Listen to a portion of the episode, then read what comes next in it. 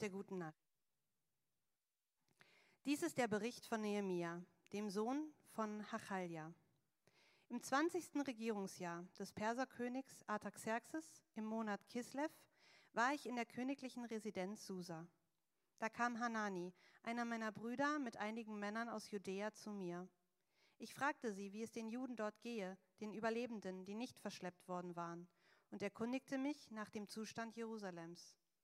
Sie berichteten mir, die Menschen in der Provinz Juda, die der Verschleppung entgangen sind, leben in großer Not und Schande. Die Stadtmauer Jerusalems liegt in Trümmern, die Tore sind durch Feuer zerstört. Als ich das hörte, setzte ich mich nieder und weinte. Tagelang trauerte ich, fastete und flehte den Gott des Himmels an. Ich betete. Ach Herr, du Gott des Himmels, du großer und ehrfurchtgebietender Gott, du stehst in unerschütterlicher Treue zu deinem Bund und zu denen, die dich lieben und nach deinen Geboten leben. Sieh mich, deinen Diener, freundlich an und habe ein offenes Ohr für mein Gebet. Tag und Nacht flehe ich zu dir für die Menschen, die dir dienen, dein Volk Israel. Ich bekenne dir die Sünden, die wir Israeliten gegen dich begangen haben. Wir haben Unrecht getan, auch ich und meine Verwandten haben sich verfehlt. Wir haben große Schuld auf uns geladen. Wir haben die Gebote und Gesetze missachtet, die du uns durch Mose, dein Diener und Bevollmächtigten gegeben hast. Aber denk doch daran, dass du ausdrücklich zu deinem Diener Mose gesagt hast, wenn ihr mir untreu werdet, will ich euch unter die fremden Völker zerstreuen. Wenn ihr aber zu mir zurückkehrt, auf meine Gebote achtet und sie befolgt, werde ich sogar die, die ich bis ans äußerste Ende der Erde verstoßen habe, von dort zurückholen. Ich will sie heimbringen an den Ort, den ich erwählt und zum Wohnsitz meines Namens bestimmt habe. So hast du gesagt. Und sie sind ja trotz allem deine Diener, dein Volk, das du einst durch deine große Macht und mit deiner starken Hand aus Ägypten befreit hast. Ach Herr, erhöre mein Flehen und das Flehen aller, die dir bereitwillig und voll Ehrfurcht dienen. Lass mich doch heute Erfolg haben und hilf, dass der König mir gnädig ist. Ich war nämlich der Mundschenk des Königs.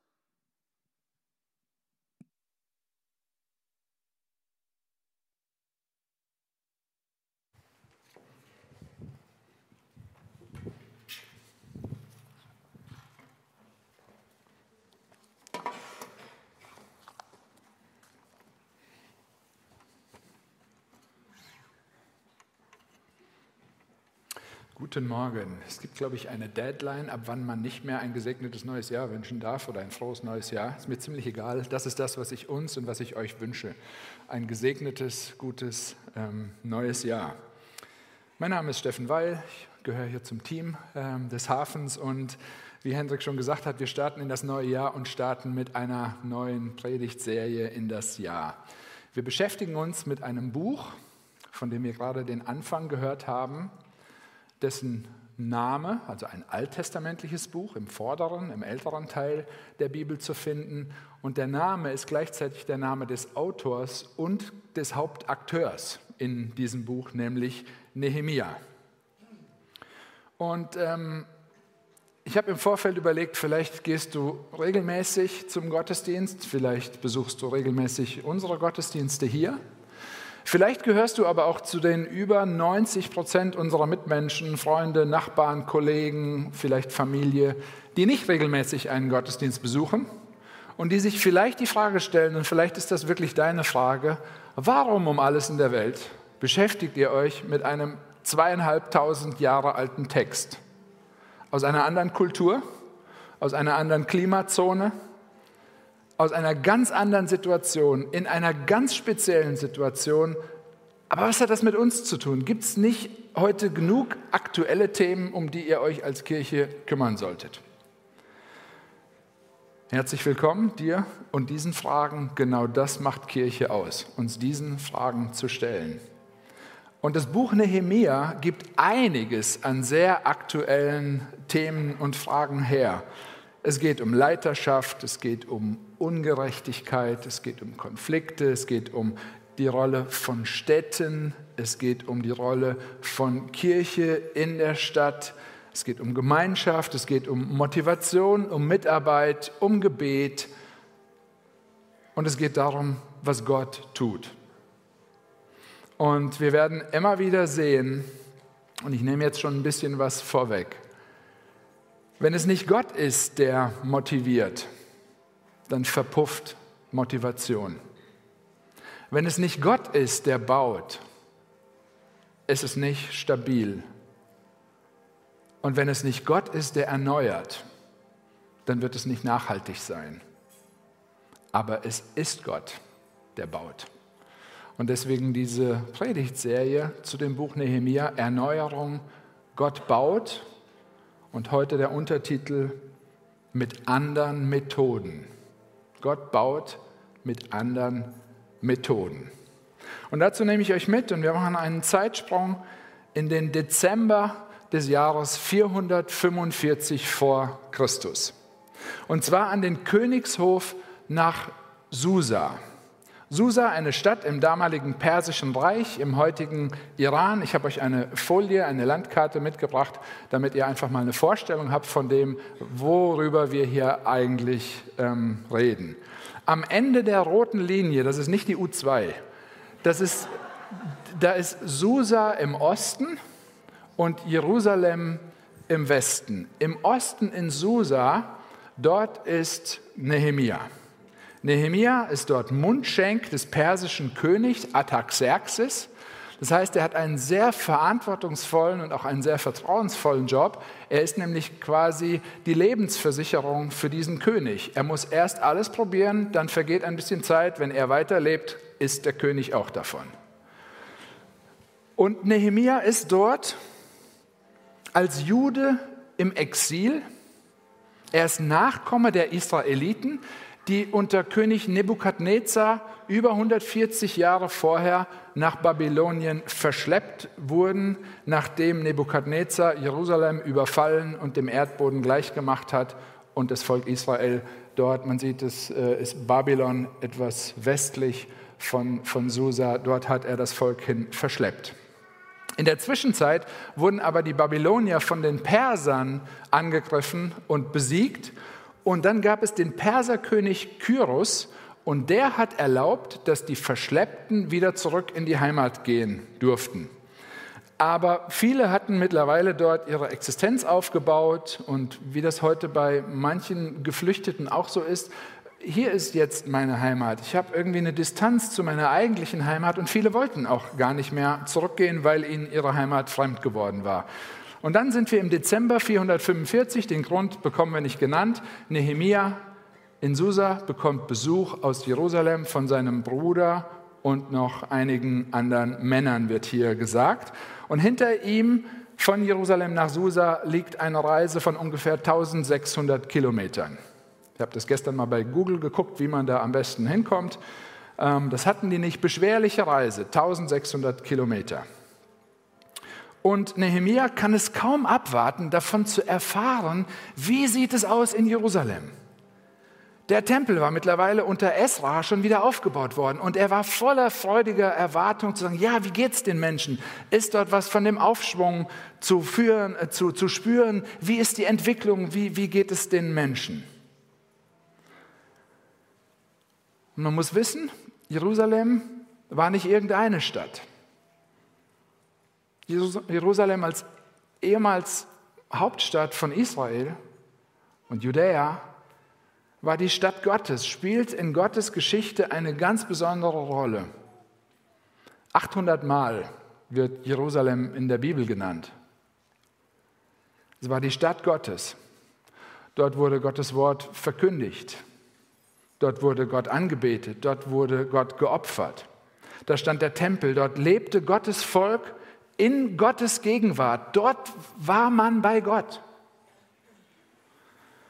Und durch die Begegnung miteinander und mit Gott sollte sich diese Prägung von Gott auswirken auf das Umland, auf das Umfeld. Gott wollte die Menschen prägen durch seine Gegenwart, ihre Werte, für Familie, ihre Werte im Umgang mit Geld, ihre Werte im Umgang mit Beziehungen, mit Nachbarn, zu Arbeit, zu Sexualität.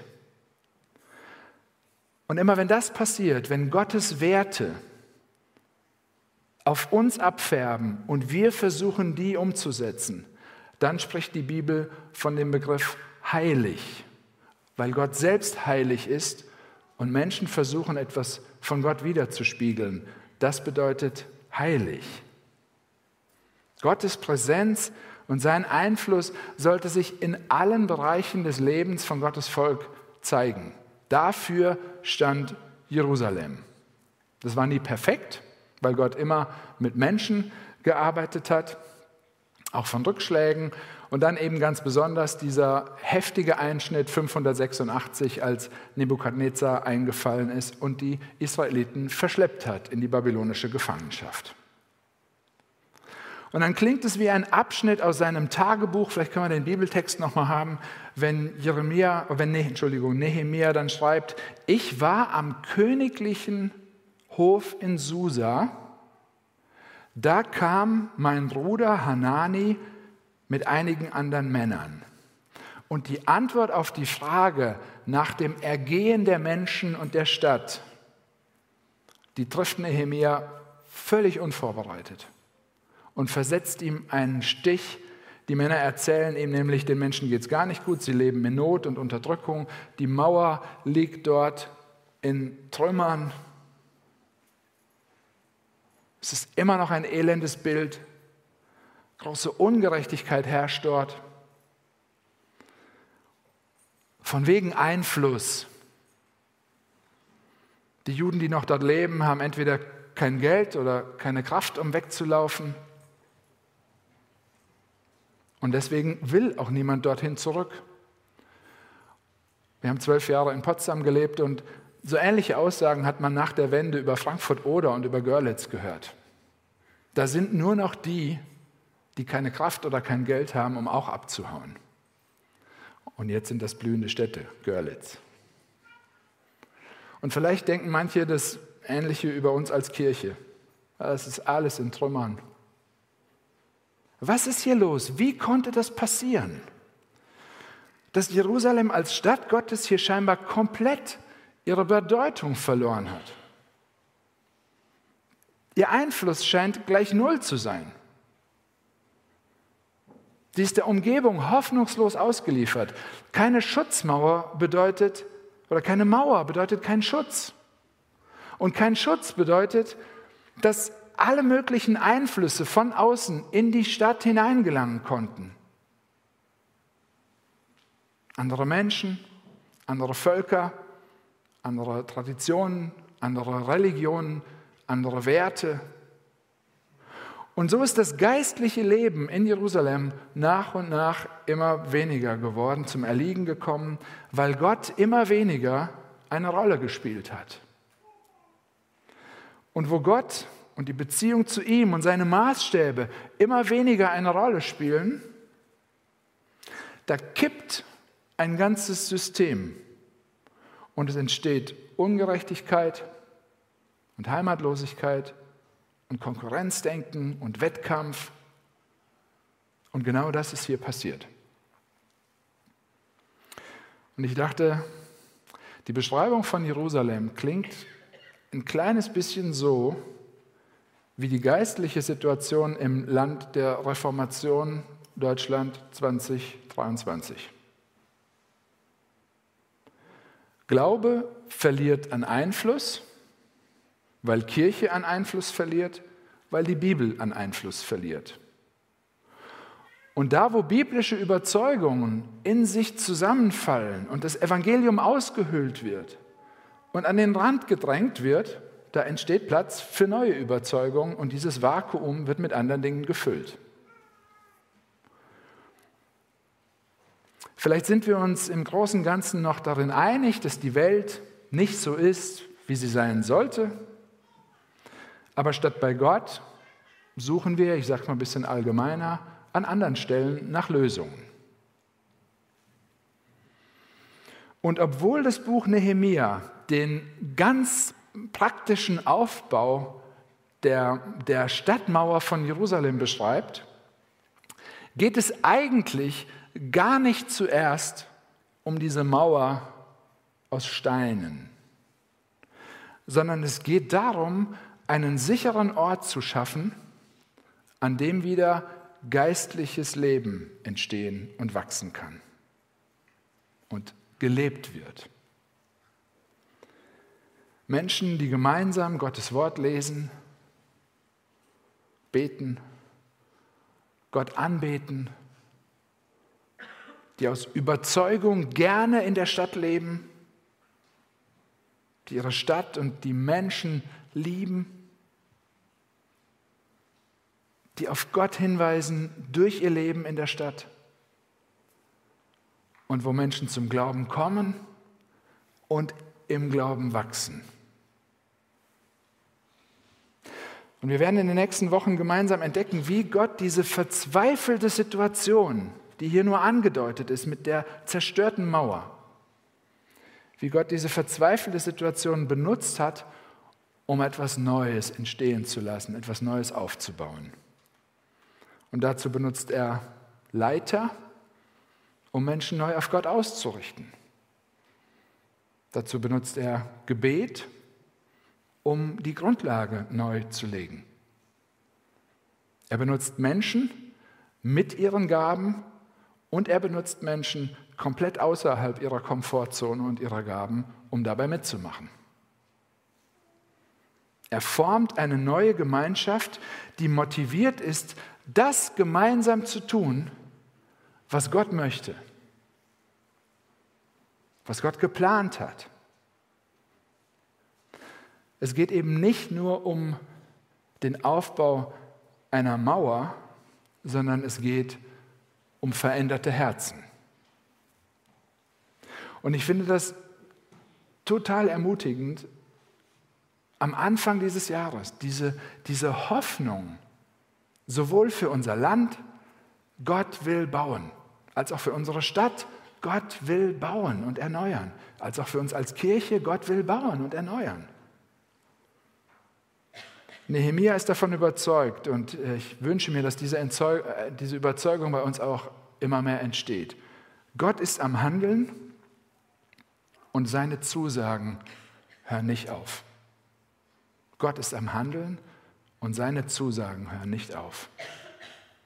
Und dafür hat er alles gegeben, um durch diesen Wiederaufbau der Stadtmauer die Voraussetzungen für eine lebensfähige Glaubensgemeinschaft zu schaffen, in der Menschen ihr ganzes Leben gerne der Herrschaft Gottes unterstellen, weil sie merken, dass es nichts Besseres gibt für ihr Leben. Jetzt machen wir einen kurzen Sprung. 500 Jahre nach Nehemia sagt Jesus, auf den Nehemia hinweist, ich werde meine Kirche bauen und nicht einmal die Macht des Todes wird sie vernichten können. Was für eine Zusage. Orte der Begegnung mit Gott, Kirche, Gemeinde gibt es nicht, damit wir uns hinter Mauern, geschlossenen Türen verstecken und abkapseln, sondern Kirche ist gedacht als Ort der Gemeinschaft, des Gebets, der Anbetung. Hier soll geistliches Leben entstehen können, anfangen und geistliches Leben wachsen können, sich weiterentwickeln. Und sich durch den Einfluss Gottes auf unser Leben, unser Herz und unsere Einstellung ihm gegenüber und durch die Einstellung ihm gegenüber, die Einstellung uns gegenüber, unserer Stadt gegenüber, die soll sich nach und nach verändern. Uns als Kirche gibt es, weil Gott uns will und uns sieht. Und weil hier Leute sind, die die Erfahrung gemacht haben, dass es nichts Besseres gibt, als sich diesem Gott anzuvertrauen und unser ganzes Leben seiner Leitung zu unterstellen. Wir haben einiges gemeinsam mit der Situation damals. Nehemia und sein Volk liebten den Gott der Bibel. Wir lieben den Gott der Bibel, hoffentlich. Versuchen das. Sie lebten in einer Kultur, die Gott unbedingt gebraucht hat. Wir leben in einer Kultur, die Gott unbedingt wieder braucht. Sie haben auf das Kommen des versprochenen Messias gewartet, auf Jesus. Wir haben Weihnachten gefeiert und warten auf das zweite Kommen von Jesus, der gesagt hat, ich komme nochmal. Städte haben Einfluss, sowohl positiv als auch negativ, soziologisch und ökonomisch, in allen möglichen Bereichen. Städte sind, sind Orte der Kreativität, der Produktivität. Hier findet Entscheidungen statt in Sachen Politik und Finanzen und, und Musik und Medien und Sport. Wenn das geistliche Leben in Städten zum Erliegen kommt, dann gehen von dort auch keine positiven geistlichen Impulse mehr aus. Aber stellt euch vor, alle die prägenden Bereiche unserer Stadt sind vom Evangelium durchdrungen. Und es gehen auch geistliche Impulse von dort aus. Was übrig bleibt, wenn keine positiven geistlichen Impulse mehr ausgehen, ist Ratlosigkeit, Rastlosigkeit, auch eine Ungerechtigkeit, fehlende Identität, Orientierungslosigkeit, Sinnsuche. Und zu so einer Stadt war Jerusalem geworden. Es gab sogar schon wieder den Tempel. Das Gebäude war da, aber nicht mit Leben gefüllt. Es gab kein Gemeindeleben. Und ich dachte, wie viele Kirchen und Gemeindehäuser sind heute leer? oder inhaltsleer. Aber Gott möchte wieder was ändern. Und das ist der Grund, warum Nehemia hier so betroffen reagiert. Die Infos, die er bekommen hat von seinem Bruder und den anderen Reisenden, die sind eigentlich für ihn nicht neu. Eigentlich hätten sie ihn nicht überraschen müssen. Jerusalem liegt schon seit 140 Jahren in Trümmern. Aber Gott löst hier Nehemias Gleichgültigkeit über diesen Zustand. Und er öffnet ihm die Augen und er bewegt sein Herz über diese Situation. Und das macht er heute immer noch. Und ich habe für mich aufgeschrieben, ich möchte gerne zu einer Kirche gehören, die sich nicht damit abfindet, dass der Gott der Bibel immer weniger eine Rolle spielt in unserer Stadt, sondern dazu beitragen, dass das passiert, dass Gott eine Rolle spielt. Durch Gottes Geist erkennt Nehemia, dass die zerstörte Stadtmauer und auch die babylonische Gefangenschaft eigentlich ein Bild für den geistlichen Zustand von Gottes Volk ist. Nicht nur die Mauern liegt in Trümmern, sondern auch die Beziehung zu Gott ist zerstört. Und als ihm das klar wird, geht er damit zu Gott. Er fängt nicht sofort an zu arbeiten, sondern er fängt sofort an, über diesen Zustand zu weinen und zu klagen. Die Basis für den Wiederaufbau der Stadtmauer in Jerusalem ist nicht eine große Vision, die Nehemiah aus dem Hut zaubert, sondern ein monatelanges stilles Gebet. Mehrere Monate, wir werden das sehen in Kapitel 2, Vers 1, da wird der nächste Monat genannt, mehrere Monate betet, fastet, trauert und fleht Nehemiah. Und so wird aus einem Bauprojekt ein Glaubensprojekt. Er betet länger, als der gesamte Wiederaufbau der Mauer nachher dauert. Das Fundament für diesen Aufbau wird im Gebet gelegt. Durch Umkehr und Buße und Anbetung und Dank. Und ich stehe hier und bekenne euch, das ist nicht mein Weg. Nicht der, den ich natürlicherweise einschlage. Das ist eine harte Lektion für Leiter. Und weil das so ist, machen wir wieder einen Zeitsprung 500 Jahre später. Jesus geht auf eine Anhöhe und weint über den geistlichen Zustand von Jerusalem und betet für die Stadt und ihre Bewohner. Weil sich unter menschlicher Leitung nämlich nicht viel verändert hat.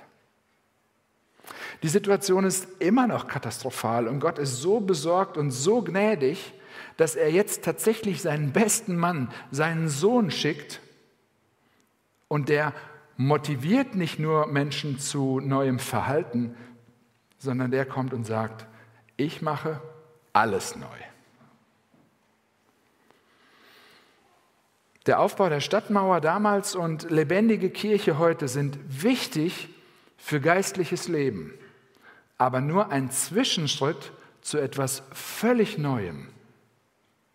Gott hat noch viel mehr im Sinn, eine komplette Wiederherstellung des paradiesischen Zustandes, da wo wir heute sagen, die Welt ist nicht so, wie sie sein soll. Schau dir doch mal die Tagesschau an. Da sagt Gott, ich mache alles neu. Und es ist schon alles vorbereitet.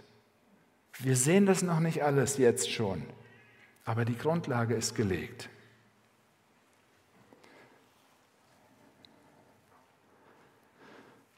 Und bis es soweit ist, beruft Gott immer wieder Menschen, um bei seinem Plan mitzumachen. Und so wie Gott aus kaputten, aus zerstörten, aus, aus verbrannten, aus zerkleinerten Steinen diese Mauer wieder aufbauen lässt, so baut er mit unperfekten, mit verletzten, mit enttäuschten, mit verbrannten Menschen seine Kirche, damit neues geistliches Leben entsteht.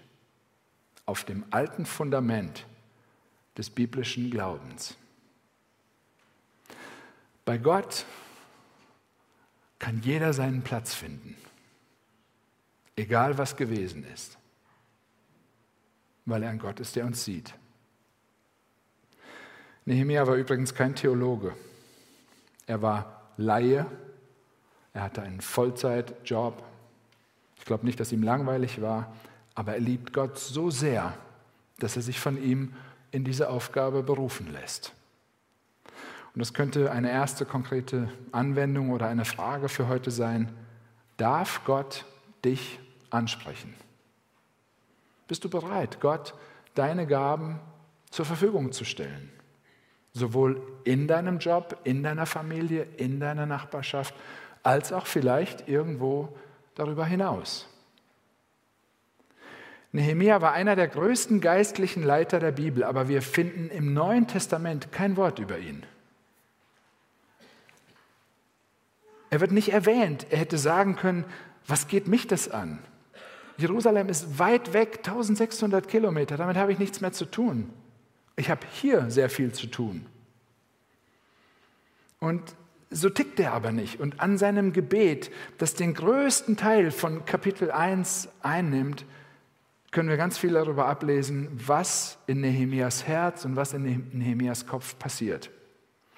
141 Jahre nach der Zerstörung von Jerusalem verändert Gott Nehemias Perspektive, die dazu führt, dass er sich hinsetzt und weint und trauert und fastet und, um, und Gott um Hilfe anfleht, weil er weiß, dass er bei Gott Hilfe bekommen wird. Es geht in diesem Buch nicht in erster Linie um Nehemias Treue, sondern es geht darum, dass er uns an Gottes Treue erinnert. Was traust du Gott zu? Was trauen wir Gott zu? Welche Erwartungen haben wir? Haben wir uns an die geistliche Situation in unserem Land gewöhnt? Wann hast du zum letzten Mal darüber geweint oder geklagt? Wir kennen es ja nicht anders. Bevor Nehemiah anfängt, praktisch zu arbeiten, hat er sich drei bis vier Monate Zeit für Gebet genommen. Und das ist eine echt harte Lektion für viele Leiter. Wir wollen doch was tun. Wofür wollen wir als Hafen in der Stadt bekannt sein? Um was soll es bei uns gehen? Und wie kommen wir dahin? Welche Rolle spielt das Gebet? Ich glaube, an meinem Tag gibt es kaum eine Zeit, wo ich abgelenkter bin, bessere Ideen habe, alles Mögliche im Kopf habe, als während meiner Gebetszeiten.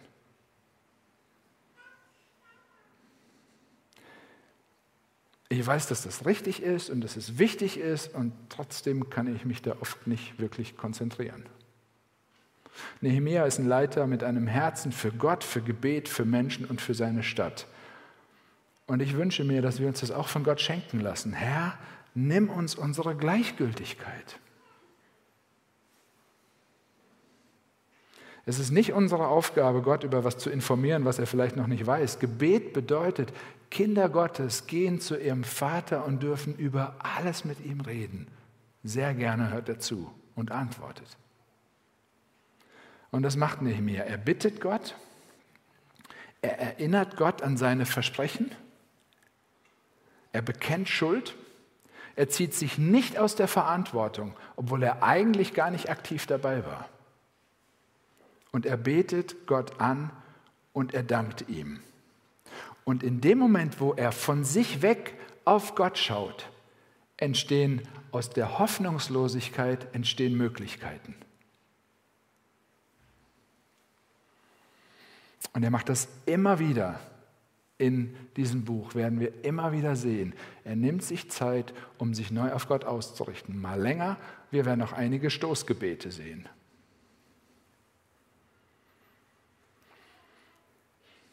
Ich habe noch ein Bekenntnis für euch. Ich habe in den letzten Monaten häufiger mal gedacht, ich habe doch mit der ganzen Situation hier in Hamburg gar nichts zu tun. Ich bin doch hier, äh, ich bin doch noch ganz neu hier. Es betrifft mich doch vieles gar nicht. Und Nehemiah hätte das auch sagen können. Hat er aber nicht. Und ich möchte das auch nicht mehr machen. Ich möchte nicht mehr sagen, ich habe mit vielem nichts zu tun, sondern ich möchte fragen, Gott, was möchtest du, dass ich, dass wir tun sollen? Im Neuen Testament vergleicht Paulus die Gemeinde mit einem Körper, bei dem sich alle Körperteile freuen, wenn es einem anderen Teil gut geht und in dem alle mitleiden, wenn es einem Körperteil schlecht geht. Ich bin Hafen. Du bist Hafen. Bist du Hafen? Was bedeutet das? Lasst uns das mal irgendwie rausfinden. Nehemiah bekennt, dass er selbst auch Teil des Problems ist, weil Schuld Teil von jedem menschlichen Leben ist. Und Schuld verhindert, dass sich das Evangelium ausbreitet. Aber da, wo Schuld bekannt wird, verschwindet sie und gibt Raum für Erneuerung. Nehemiah sagt, ich bin aktiv Teil des Problems. Ich und meine Familie und unser Volk. Mir war es lange egal. Ich habe nicht gebetet, ich habe nicht anderen gedient. Und ich habe nicht abgegeben. Und so habe ich an diesem System mitgebaut. Und wenn wir jetzt gleich zusammen Abendmahl feiern nachher, dann bekennen wir, dass wir schuldig sind, dass, dass es Schuld in unserem Leben gibt. Aber auch, dass Jesus gekommen ist, um uns unsere Schuld abzunehmen. Abendmahl ist auch Befreiungsmahl, Erneuerungsmahl. Es ist nicht trostlos. Es gibt Hoffnung, es gibt Trost. Es gibt Gottes Zusagen. Und es gibt schon immer Menschen, die Gott treu sein möchten. Daran erinnert sich Nehemia dankbar. Wir sind weder die Ersten noch die Einzigen. Gott hat zu allen Zeiten seine Leute und er kommt zu seinen Zielen. Und dann bittet Nehemia, das finde ich sehr interessant, um Erfolg für seine Aufgabe. Vers 11. Ach Herr, Erhöre mein Flehen und das Flehen aller, die dir bereitwillig und voller Vertrauen dienen. Lass mich doch heute Erfolg haben und hilf, dass der König mir gnädig ist. Ich war nämlich Mundschenk beim König. Möchtest du Gott besser kennenlernen? Dann sprich mit ihm. Und wenn du dabei Hilfe brauchst, sprich mit uns. Möchtest du Gott dienen und dabei mithelfen beim Aufbau, was auch immer Gott vorhat? Dann sprich mit ihm darüber. Oder komm zum Andockenstand und sprich mit uns. Alles, was passiert und was von wirklichem Wert sein soll, startet mit Gebet. Und ich habe irgendwann mal irgendwo gelesen, ein Gebet ist das wichtigste Gespräch des Tages. Nehemias Reaktion war Gebet. 141 Jahre war die Mauer zerstört und wir werden ihn und sein Team dabei begleiten, wie sie diese Mauer innerhalb von 52 Tagen wieder aufbauen so das geistliche Leben in der Stadt wieder anfangen kann. Weil Gott das geschenkt hat. Und dann ist der Rest des Buches, der liest sich quasi wie Tagebucheinträge der Gebetserhörungen, die Nehemia und das Volk erlebt haben. In den letzten Monaten haben viele von euch viel gebetet. Danke dafür. Und ich bin gespannt, wie wir die Gebetserhörungen mitverfolgen und wie Gott Erneuerung schenkt und aufbaut. Noch zum Schluss, Nehemia hatte eine ganz wichtige Aufgabe, aber wir dürfen ihn nicht verwechseln mit dem Retter.